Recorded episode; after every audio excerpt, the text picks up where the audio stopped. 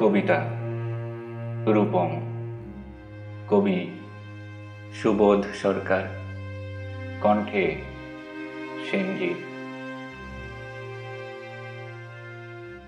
রূপমকে একটা চাকরি দিন এম এ পাস, বাবা নেই, আছে প্রেমিকা।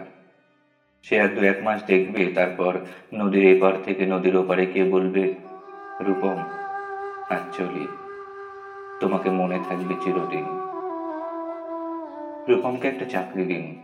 যে কোনো কাজ, পিয়নের কাজ হলেও চলবে।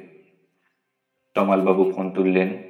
ফোনের অন্য প্রান্তে যারা কথা বলেন, তাদের যেহেতু দেখা যায় না, সুতরাং তারা দুর্গেয়।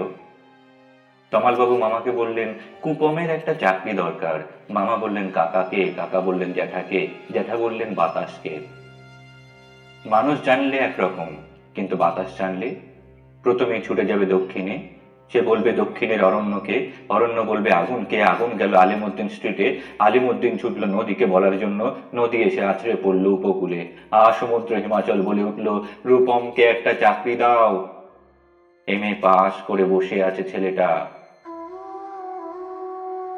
কয়েক মাস বাদের ঘটনা। আমি বাড়ি ফিরছিলাম সন্ধেবেলায়। গলির মোড়ে সাত আট জনের জটলা দেখে থমকে দাঁড়ালাম।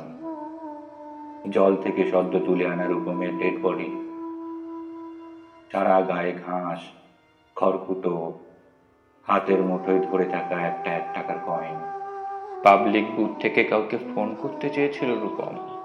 ভারত সরকারের এক টাকার কয়েনের দিকে আমার চোখ। সারা গায়ে সবুজ ঘাস ঘাস নয়, অক্ষর। এম এ পাস করতে একটা ছেলেকে যত অক্ষর পড়তে হয়, সেই সমস্ত ব্যর্থ অক্ষর ওর গায়ে লেগে আছে। একটা ছেলেকে কেন আপনারা এম এ পড়ান? কোন আল্লাহ দিয়ে আটখানা বিশ্ববিদ্যালয় বানিয়েছেন?